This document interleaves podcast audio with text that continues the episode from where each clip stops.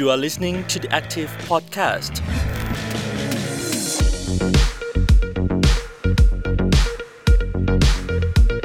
สวัสดีคุณผู้ฟังที่อยู่กับ The Active Podcast ค่ะ ใน episode นี้ ดิฉันอรุชิตา อุตมะโพคิน บรรณาธิการ The Active ยังอยู่กับคุณผู้ฟัง พร้อมกับพี่โม รัฐวิทย์เอื้อประชานนท์ค่ะ จากสถาบันสิทธิมนุษยชน และสันติศึกษา มหาวิทยาลัยมหิดล ในซีรีส์ชุดขัดแย้งไม่รุนแรง เรายังได้ร่วมกันทำกับกลุ่มสันติธรรม และมูลนิธิโกมลคิมทองนะคะ จัดทำชุดความรู้เกี่ยวกับสันติวิธี เพื่อให้เราเรียนรู้ไปพร้อม ๆ กับปรากฏการณ์ความขัดแย้งในสังคมไทยค่ะ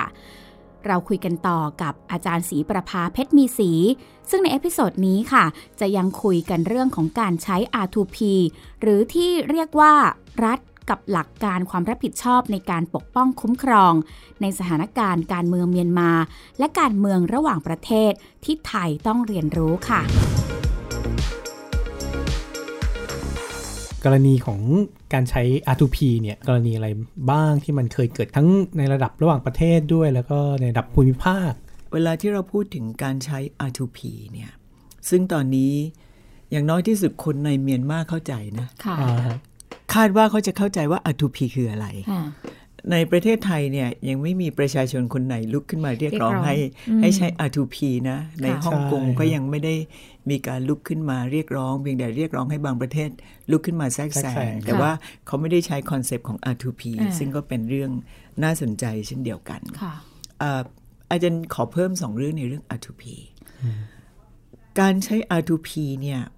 เขาจะใช้กับกรณีที่เขาเรียกว่า mass atrocities หมายถึง ภาษาไทยเขาเรียกว่าอะไรนะโมกเอิ่มยากเหมือนกันที่จะแปลเหมือนความรุนแรง ความการทารุณคือทารุณโหดโหดร้าร้ายยที่ที่มันไม่ควรจะเกิดขึ้นกับมนุษย์อะใช่ซึ่งเขาพูดถึงอาชญากรรมสี่อย่างค่ะอืมอย่างแรกคือเจโนไซด์อืมคือการการฆ่าฆ่าล้าล้างงเผ่าเผ่าพัพันนธุ์ธุ์พูดถึงการฆ่าล้างเผ่าพันธุ์เนี่ยเรารู้สึกได้เลยใช่ไหมคะว่า มันต้องใหญ่โอะมันต้องใหญ่มากมัน มันร้ายแรงมากอย่างในกรณีที่เกิดขึ้นกับกับประเทศเพื่อนบ้านเราค่ะอืมคือระหว่างปีสมัยเขมรแด1975 ถึงแล้วก็1978 เนี่ยสมัยเขมรแดงเนี่ยเจโนไซด์ค่ะนะฮะอันที่สองเนี่ยก็คือ crime against humanity อืมอาชญากรรมต่อมนุษยชาติค่ะนะคะ แล้วก็อันที่สามคือ war crimes คือกิจกรรมสงคราม อาชญากรรมสงคราม อันที่สี่คือ ethnic cleansing การทำลายล้างทางชาติพันธุ์อืมเอ่อเขาใช้กับ crimes คืออาชญากรรมสี่อย่างค่ะเอกสารเนี่ยมันมีชัดเจน แล้วมันเป็นเอกสารที่ทุกประเทศรับรองเมื่อปี 2005อ๋อปี 2005 ที่ UN ประเทศไทยก็รับรองเช่นเดียวกันอืมทุกประเทศในอาเซียนเนี่ยรับรองอ่าอันนี้อันที่หนึ่งนะค่ะคือเราใช้ในกรณีอะไรบ้าง R2P มันไม่ได้สามารถเอามาใช้พร่ำเพรื่อนะอืมเอ่อ ไม่ใช่ว่าใครเกิดอะไรขึ้นอ่าในประเทศใดประเทศหนึ่งเราก็ลุกขึ้นมาบอกว่าต้องใช้ R2P ค่ะอ๋อมันไม่ได้ใช้ง่ายค่ะๆอันที่สองเนี่ยก็คือว่าเวลาที่เราพูดถึง R2P เนี่ย เราไม่ได้เน้นเรื่องของการแทรกแซงอย่างเดียวค่ะแต่มันมีองค์ประกอบสามองค์ประกอบที่มันมีความสำคัญเท่าเทียมกัน องค์ประกอบแรกเนี่ย เราใช้คำว่า ความรับผิดชอบในการป้องกันค่ะ responsibility to prevent ความรับผิดชอบในการป้องกัน หมายความว่าอย่างไร หมายความว่าประชาคมนานาชาติ แล้วก็ประเทศรัฐบาลนั้น ๆ เนี่ยก็มีหน้าที่ในการที่จะป้องกัน ไม่ให้เกิดไอเนี่ยอาชญากรรมที่ร้ายแรงค่ะอ่าอย่างที่อาจารย์พูดถึงเนี่ยเช่นอ่า address ก็คือการ แก้ปัญหาที่มันเป็นต้นต่ออ่าครับเออของของของสิ่งที่มันจะเกิดขึ้นอายกตัวอย่างเช่น เรื่องของเจโนไซด์อย่างเงี้ยค่ะการฆ่าล้างเผ่าพันธุ์อืมแน่นอนที่สุดถ้าเราเห็นว่าอย่างเช่น มีการเลือกปฏิบัติอ่าอ่ากับคนกลุ่มใดกลุ่มเผ่าใดเผ่าหนึ่งอืมชนชาติใดชนชาติหนึ่งโดยเฉพาะอย่างรุนแรงเนี่ยค่ะมันต้องแก้ไขปัญหาอันนั้นเนี่ยที่ต้นต่อค่ะคือคือดูแล root causes อ่า หรือว่าต้นถ้าต่อเกิดของเหมัตุนการณ์ละเมิดสิทธิมนุษยชนอย่างรุนแรเนี่ยงอย่างรุนแรงเนี่ยก็ต้องจัดการซะก่อนค่ะก่อนที่มันจะพัฒนาไปถึงขั้นไออาชญากรรมที่อาจันพูดถึงค่ะเมื่อเมื่อเมื่อเมื่อสักครู่ค่ะอันนี้คือความรับผิดชอบในการป้องกัน ความรับผิดชอบที่สองเนี่ยก็คือความรับผิดชอบในการที่จะสนองตอบละคือค่ะ react ละค่ะ responsibility to react คำว่า responsibility to react เนี่ยหมายถึงอะไรหมายถึงว่า เอ้ยถ้ามันเกิดเหตุการณ์ขึ้นเนี่ยอะอย่างเช่นในกรณีของเหตุการณ์ที่มันเกิดขึ้นกับโรฮิงญาอ่าในประเทศใช่เมียนมาเนี่ยอืมเออทั่วโลกเนี่ยไม่ว่าจะเป็นตัวอาสานายาระหว่างประเทศครับแล้วก็ UN ค่ะคณะมนตรีสิทธิมนุษยชนแห่งสหประชาชาติเนี่ยสององค์กรเขาก็ establish หมายถึงว่าเขาก็ตีความออกมาแล้ว ว่าสิ่งที่เกิดขึ้นในรัฐยะไข่เนี่ยอืมมันเป็นเจโนไซด์อืมมันเป็นการฆ่าล้างเผ่าพันธุ์ค่ะเป็นถึงขั้นจีโนไซด์เลยใช่ไหมชัดเจนใช่เขาใช้เขาใช้คำว่า genocide genocide เลย แล้วก็ตอนนี้เนี่ยเราก็รู้ว่ากรณีนี้เนี่ยก็กำลังพิจารณาอยู่ใน ICC ค่ะคือศาลอาญาระหศาว่างลประอาเทศญาระหว่างประเทศ นอกจากอยู่ที่ศาลอาญาระหว่างประเทศแล้วเนี่ยก็ยังอยู่ที่ ICJ ด้วยเนาะอ๋อที่ International กรุงเทพ Court of Justice ที่กรุศางลยุติที่ธรรมกรุงระหว่างเทประพเทศศาลนะยุติธรรมระหว่างประเทศ จะเห็นจะสังเกตว่าคือทั้งสามองค์กรหลักเนี่ยในระดับนานาชาติเนี่ยเขาก็มีความเห็นตรงกันว่าสอดคล้องกันว่าสิ่งที่เกิดขึ้นในเมียนมาเนี่ยค่ะคือคนเป็นล้านนะครับ ที่ต้องใช่ที่คือต้ต้อองงเป็นได้รับผลที่ต้องกลายเป็น refugee ผู้เป็นลี้ภัยผู้ลี้ภัยนะครับจำนวนหนึ่งก็ก็เสียชีวิตไปค่ะนะฮะถึงตอนนี้ก็เรียกว่า ถึงการใช้วิธีแทรกแซงแล้วแหละค่ะอ่าฮะแทรกแซงตั้งแต่ระดับต้นๆอย่างที่อาจารย์บอกเนี่ยใช้การแทรกแซงทางการทูตจนกระทั่งถึงอันสุดท้าย คือถ้าอย่างอื่นมันไม่มีผลแล้วเนี่ยค่ะก็เป็นการแทรกแซงด้วยการใช้กองกำลัง การแทรกแซงทางทหารค่ะความรับผิดชอบอันสุดท้ายเลยก็คือ เราเรียกว่า responsibility to rebuild ค่ะ หมายความว่าอย่างไร หมายความว่ามันเป็นความรับผิดชอบในการที่จะฟื้นฟู ความรับผิดชอบในการฟื้นฟู โดยเฉพาะอย่างยิ่งหลังจากที่มันมีการแทรกแซงทางทหารเกิดขึ้นค่ะคนคนมักจะลืมสองอันอันแรกกับอันสุดตรงท้ากยลางเออตัวเองมักจะมองแค่ตรงกลาง prevent อย่างเดียวใช่ไหมครับกับ rebuild ค่ะอ่าคนมักจะมอง คนมักจะมองข้ามสองอัน คือหมายความว่าถ้าเกิดแทรกแซงเสร็จแล้วก็ลืมไปว่าต้อง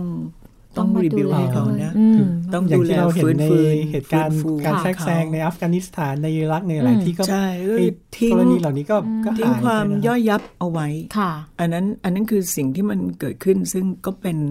อะไรที่น่ากังวลเขาถึงได้บอกว่า R2P มันไม่ได้ให้ใช้กันง่าย ๆ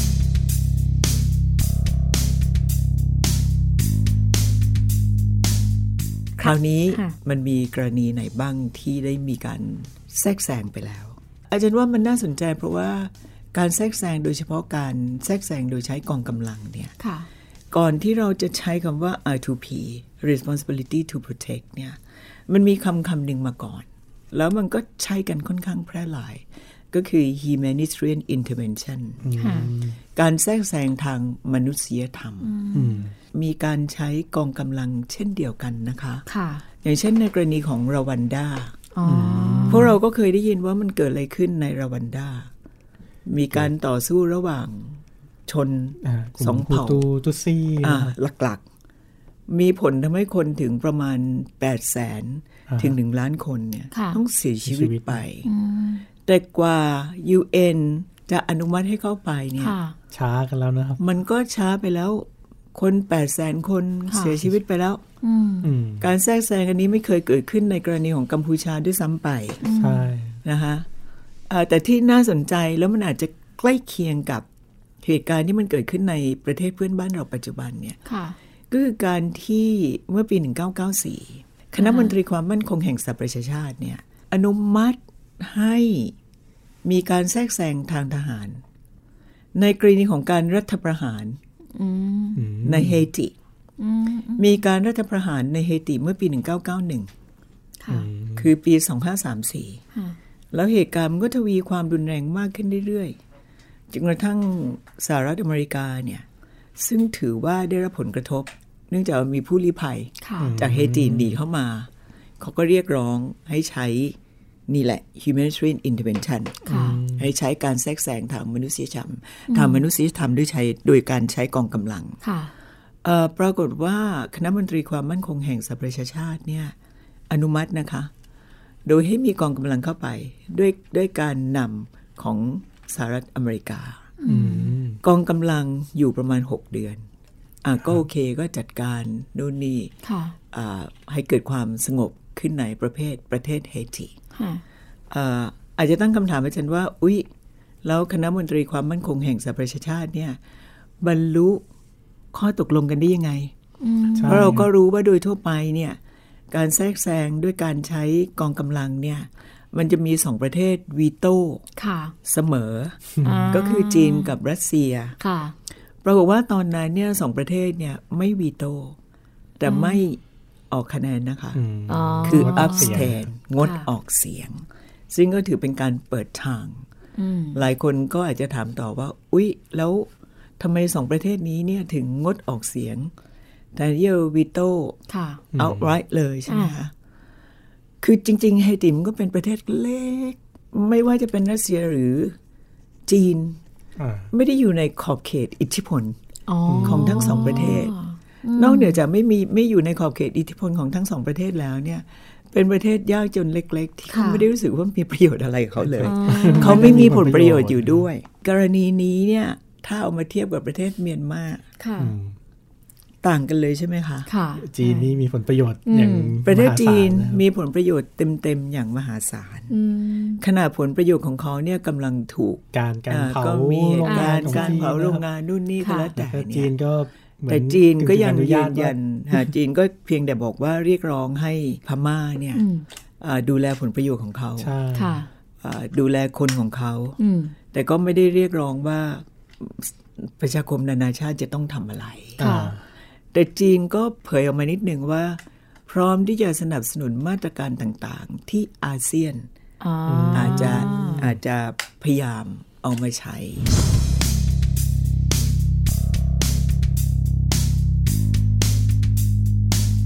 ทีนี้ถ้ากลับมาว่าอ่าหลังจากที่เรามี R2P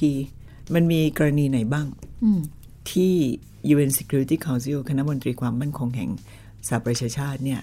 เขาอนุมัติให้ใช้ค่ะมันก็มีกรณีของลิเบียเมื่อปี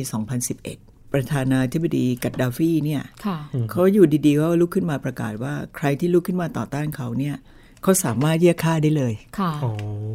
แล้วก็สถานการณ์มันก็ค่อยๆ รุนแรงขึ้นเรื่อยอืมๆจนกระทั่งก็แน่นอนนะนะประเทศตะวันตกสามประเทศค่ะในคณะมนตรีความมั่นคงเนี่ยอืมก็พยายามเรียกร้องให้มี การใช้ R2P อืม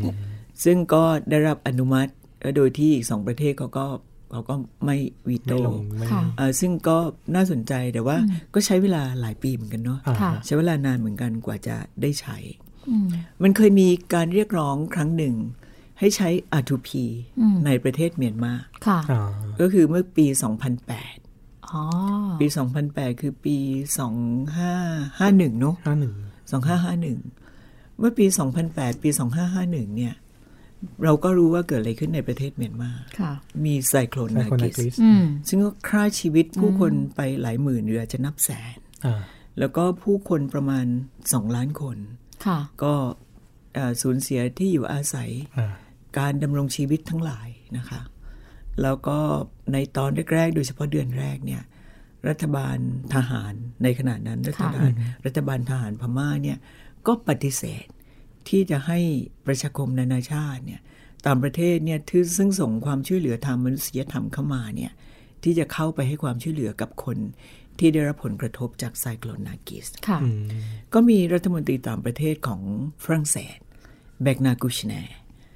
แบกนากุชแนเนี่ยเขาลุกขึ้นมาเรียกร้องเขาบอกว่า ในกรณีแบบนี้เนี่ยแปลว่าอะไรแปลว่า รัฐบาลเนี่ยทั้ง unable unwilling ค่ะ คือไม่มีไม่สามารถไม่สามารถแล้วก็ยังไม่ยอมเอออีกต่างใช่หากนะครับนอกจากไม่สามารถก็ยังไม่พอแล้วก็ยังไม่ยินยอมอีกค่ะที่จะให้ความช่วยเหลือกับประชาชนของตัวเองค่ะเพราะฉะนั้นเนี่ยประชาคมนานาชาติเนี่ยต้องใช้ R2P แล้วแหละอืมแต่ว่าเอ่อแม้แต่ประเทศตะวันตกด้วยกันเองเนี่ยก็ลุกขึ้นมาโจมตีค่ะแบกนากูชไนค่ะอ่า ก็โอเคก็ R2P ก็ตกไปตอนนั้นอ่าแต่ว่าสิ่งที่เกิดขึ้นก็คือว่าอ่าในขนาดนั้นเนี่ยตัวเลขาธิการอาเซียนอ่าอาจารย์ดรสุรินทร์ปิสุวรรณค่ะท่านก็พยายามที่จะใช้การเจรจาทางการทูตอืมจนกระทั่งเมียนมาเนี่ยก็ยินยอมให้ค่ะอาเซียน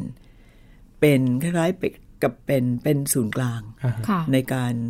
ในการประสานความช่วยเหลือจากนานาประเทศเนี่ยอืมให้เข้าไปให้ความช่วยเหลือกับประเทศเมียนมาค่ะซึ่งเราก็ไม่ได้ใช้คำว่า R2P อ่าฮะค่ะนะคะอืมค่ะแต่มันก็มันก็มีหลักการแบบนี้ไกลๆอยู่บ้าง ใช่ค่ะใช้ใช้แต่ใช้แนวทางทางการทูตมากกว่า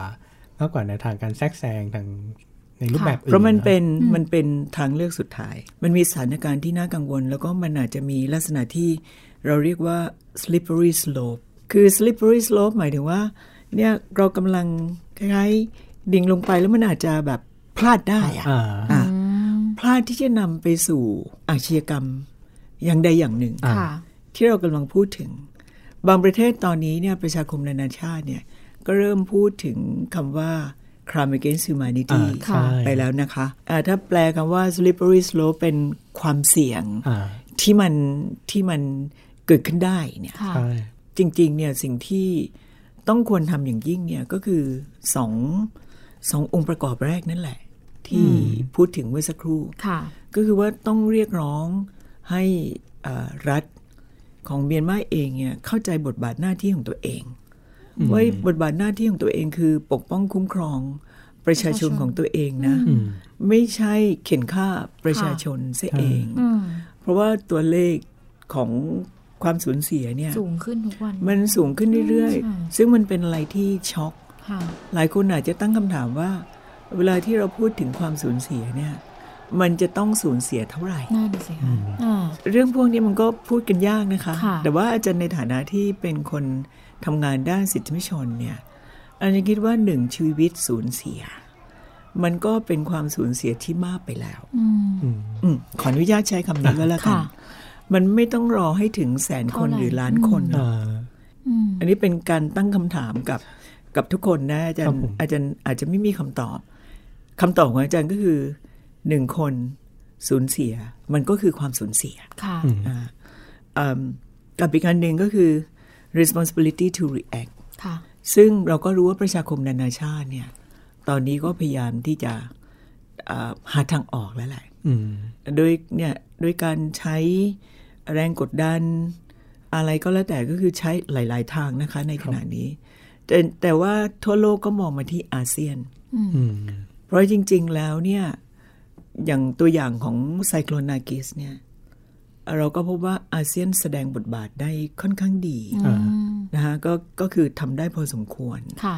เพราะฉะนั้นทั่วโลกก็มองมาที่อาเซียนว่านี่คือ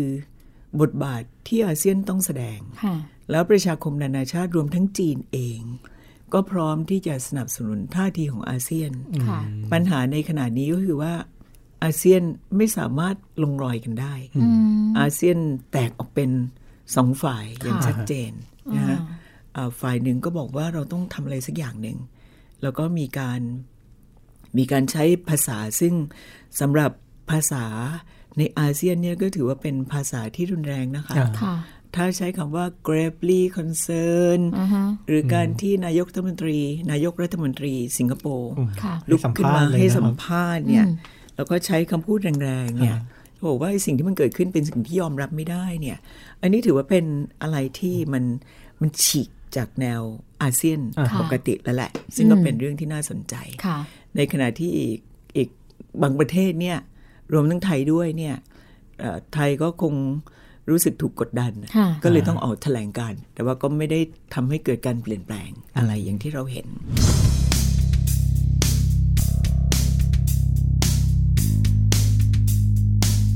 ปกติเนี่ยเวลาเราพูดถึงเรื่องหลักการการเรียกร้อง R2P เนี่ยมันคือเมื่อเกิดเหตุการณ์การใช้ความรุนแรงแล้วก็รัฐเนี่ยอาจจะไม่สามารถที่จะดูแล ปกป้องคุ้มครองปกับระชาสี่ชนอาชญากรรมอ่าใช่ค่ะได้แล้ว ทีนี้เนี่ยในประเทศไทยเนี่ยยังไม่เคยมีใครเรียกร้องในกรณีนี้ขึ้นมา เพียงแต่ว่ามันมีวิธีการที่จะปกป้องคุ้มครองโดยจัดการได้ภายในประเทศแล้วก็รัฐเป็นผู้ที่เอ่อปกป้องคุ้มครองไม่ให้เราเดินเส้นไปสู่ประสบการณ์อันเลวร้ายแบบที่อาจารย์ยกตัวอย่างของนานาประเทศมาได้อะค่ะ เราจะใช้วิธีไหน เหมือนในองค์ประกอบแรกนะครับ responsibility to prevent เนี่ยใช่ไอ้ความรับผิดชอบในการค่ะป้องกันยับยั้งอืมเนี่ยของเรามันยังไม่ถึงเนาะอ่าใช่แต่แบบเราจะป้องช่วยกันป้องกันยับยั้งได้ยังไง ทั้งค่ะในบทบาทของรัฐอืมบทบาทของประชาชนเองใช่หรือบทบาทของสื่อค่ะในกรณีของประเทศไทยเนี่ยฉันก็มองว่ามันก็มีจุดเสี่ยงอยู่ค่ะอืมเอ่อโดยเฉพาะอย่างยิ่งเนี่ยกรณีของการที่ในที่สุด ข้อเสนอที่จะให้มีการแก้ไขรัฐธรรมนูญค่ะฮะฮะมันตกไปอืมแล้วก็กระบวนการก็ต้องเริ่มใหม่ใช่ทั้งๆที่มันผ่านมาตั้งเท่าไหร่ค่ะ แล้วก็เสร็จแล้วก็ถูกโหวตตกไปในสภาครับ ถึงตอนนี้เนี่ยอาจารย์คิดว่าประชาชนก็เริ่มเห็นแล้วแหละเอ่อประชาชนอย่างอาจารย์เนี่ยต้องเริ่มเห็นแล้วว่า ในที่สุดแล้วรัฐสภาของเราเนี่ย มีความจริงใจแค่ไหนอืมในการที่จะ แก้ไขแก้ไขปัญหาอืมที่มันเป็นปัญหาที่มันสร้างมันมันเป็นต้นต่อออาจารย์มองว่ารัฐธรรมนูญเนี่ยเป็นต้นต่อของความขัดแย้งอืมในสังคมไทยอย่างหนึ่งค่ะครับเพราะฉะนั้นเนี่ยถ้าอยู่ไม่มีความรับผิดชอบในการที่จะ prevent ค่ะ คือการแก้ไขที่ต้นต่อ แก้ไขปัญหาที่ต้นต่อเนี่ย โอกาสที่มันจะ มีความรุนแรงมากขึ้นเนี่ย มันก็มีอืมอืมอันเนี้ยคือคือสิ่งที่มันควรทำอย่างยิ่งอืมนะคะหรือสิ่งที่มันเกิดขึ้นอย่างที่เราทราบ อย่างเช่นการปฏิเสธ การประกันตัวอ่าของแกนนำทั้งหลายเนี่ยค่ะว่าจริงเนี่ย ในประเทศไทย อันนี้ก็เป็นเรื่องหนึ่งนะแต่มันก็มีอีกหลาย ๆ เรื่องนะที่มันจะเป็นที่มาเป็นคอสอืม เป็นต้นต่อของความขัดแย้งเป็นค่ะปัจจัยเสี่ยงที่เป็นนำไปปัจสู่จัยเสียงความรุที่นแรมันงจะนำไปสู่ความรุนแรงที่จะตามมา เพราะฉะนั้นเนี่ยเอ่อมันเราก็ต้องเรียกร้อง เราจะเรียกร้องคือเราอาจจะไม่ใช้คำว่า R2P ค่ะอ่าครับแต่อาจารย์ขอใช้คำว่าเราเรียกร้องความรับผิดชอบค่ะอืมอืมของคนที่เกี่ยวข้องครับ คนที่เกี่ยวข้องในที่นี้คือใคร คนที่เกี่ยวข้องในที่นี้คือรัฐค่ะเพ ราะรัฐมีหน้าที่อย่างที่เราพูดไปแล้วตั้งแต่ต้น แล้วรัฐบาลชุดนี้ก็เสนอตัวเข้ามาด้วยนะคะ ค่ะครับเสนอตัวเข้ามา บอกว่าจะทำหน้าที่ส่งเสริมคุ้มครองปกป้องสิทธิ์ของประชาชนอืมอืมตอนนี้เราก็จะเริ่มเห็นแล้วว่าตกลงรัฐไทย willing อืมที่จะทำหน้าที่คือมีความปรารถนามีความจริงใจ ค่ะ ที่จะปกป้องคุ้มครองประชาชนอืมทุกคนอืมไม่ใช่บางคนอ่าเป็นเรื่องการเลือกปฏิบัติหรือหรือสองเปล่ามาตรฐานอ่าที่หลายคนชอบหยิบอาจารย์ว่าขึ้นมประเทศไทยมีสองมีมากกว่ามากกว่าสองมาตรฐานมาตรฐานเพราะว่าอาจารย์ศรีประภาจะไม่ใช้คำว่าอ่าฮะสองมาตรฐานเลยค่ะเพราะอาจารย์นั่งดูแล้วอาจารย์รู้สึกว่าเฮ้ยเราอาจจะมีมากกว่าสองมาตรฐานก็อ่าได้อืม หรือไม่มีมาตรฐานเลยหรือไม่คะอาจารย์ใช้ได้หลายคำเราต้ก็องอาใช้จจะคำไหนก็ดีอาจจะคือมีหลายมาตรฐานอ่าฮะกับไม่มีมาตรฐานอาจารย์ยกตัวอย่างที่อาจารย์ช็อกมากค่ะคือการที่อยู่ดีๆ ก็มีการเชิญมาตรวจโควิดอ่าอ๋อกลางดึกนะห้าครับทุ่มอาจารเที่ยงคืนอย่างเงี้ยค่ะอาจารย์พยายามกลับไปดูมาตรฐานระหว่างประเทศว่ามีอยู่ไหมอื มมันไม่มีนะคะถ้าเราถือว่านี้เป็นมาตรฐานปกติ แปลว่ามาตรฐานของเราไม่ปกติแล้วค่ะค่ะอืมคือเหมือนกับว่าที่อาจารย์หยิบยกมาให้ให้ฟังเนี่ย มันมีสัญญาณหลายอย่างที่หากรัฐไทยมีหน้าที่ที่จะมีความรับผิดชอบในการปกป้องประชาชนเนี่ย มันมีสัญญาณหลายอย่างที่ถ้าหากกลับไปทบทวนเนี่ย ประกอบกับบทเรียนจากนานาชาติเนี่ยอ่า ก็จะทำให้เห็นวิธีการในการป้องกันไม่ให้เดินไปสู่จุดนั้น มันอาจจะจะช่วยให้เราป้องกันยับยั้งเนาะค่ะนำไปสู่ความรุนแรงได้ แต่ดูเหมือนสิ่งที่มันเกิดขึ้นมาในหลายๆเดือนที่ผ่านมา มันก็ดูเหมือนไอ้ปัจจัยเหล่านี้มันยิ่งถูกทำให้ค่ะไปสู่ความรุนแรงได้ได้มากขึ้นค่ะ วันนี้เราคุยแล้วเห็นภาพชัดขึ้นนะคะ เรื่องของรัฐกับหลักความรับผิดชอบในการปกป้องคุ้มครองเนี่ยมันส่งต่อถึงกัน ความหมายก็คือว่ามันไม่ไม่ใช่แค่เรื่องของอธิปไตยของประเทศไทยเท่านั้น แต่ว่ามันยังมีนานาชาติ มีเรื่องของการเมืองระหว่างประเทศ แล้วก็ความร่วมมือที่แต่ละรัฐเมื่อเข้าไปอยู่ในข้อตกลงใดข้อตกลงหนึ่งแล้วเนี่ยอ่ามัมันปฏิเสธไม่ได้ที่จะต้อง connecting แล้วก็เรียนรู้ประสบการณ์ของนานาชาติ แล้วก็นำกลับมาใช้ในประเทศไทยคือด้วยคือต้องไม่ค่ะลืมว่าเราเป็นส่วนหนึ่งของประใช่ชาคมใช่เราก็ไม่ได้มีใครบังคับให้เราไปอยู่ด้วยนะคะอ่าเราตัดสินใจไปอยู่เอใช่งเวลาเราใช้คำว่าสิทธิมนุษยชน เรื่องหลักอธิปไตยเนี่ย มันปฏิเสธไม่ได้ที่จะเชื่อมโยงกับความเป็นไปของโลเอกออย่างที่อาจารย์พูดถึงว่าหลักอธิปไตยมันมันไม่ใช่แค่สิทธิ์เนาะแต่มันค่ะเป็นความรับผิดชอบด้วย ที่รัฐจะต้องคุ้มครองค่ะปกป้องทั้งสิทธิมนุษยชนอืมทั้งความเอ่อปลอดภัยต่อประชาชนที่อยู่ในในรัฐของตน ค่ะ อันนี้ก็เป็นหนึ่งในหัวข้อที่เราหยิบยกมาพูดคุยในซีรีส์ชุดขัดแย้งไม่รุนแรง เราไต่ระดับกัน ไม่ใช่แค่สถานการณ์ในประเทศใช่แต่ว่าเรามีบริบทของประชาคมโลกที่นำมาเป็นส่วนประกอบในการที่จะดำเนินการของไม่ว่าจะรัฐแล้วก็ประชาชนด้วยครับผมค่ะ วันนี้อ่าดิฉันนะคะอรุชิตาอุตมะโพคิน และพี่โมค่ะ คุณรัฐวิทย์เอื้อประชานนท์แล้วก็อาจารย์ศรีประภาก็ลาคุณผู้ฟังไปก่อนค่ะ สวัสดีค่ะ สวัสดีครับ You are listening to the Active Podcast.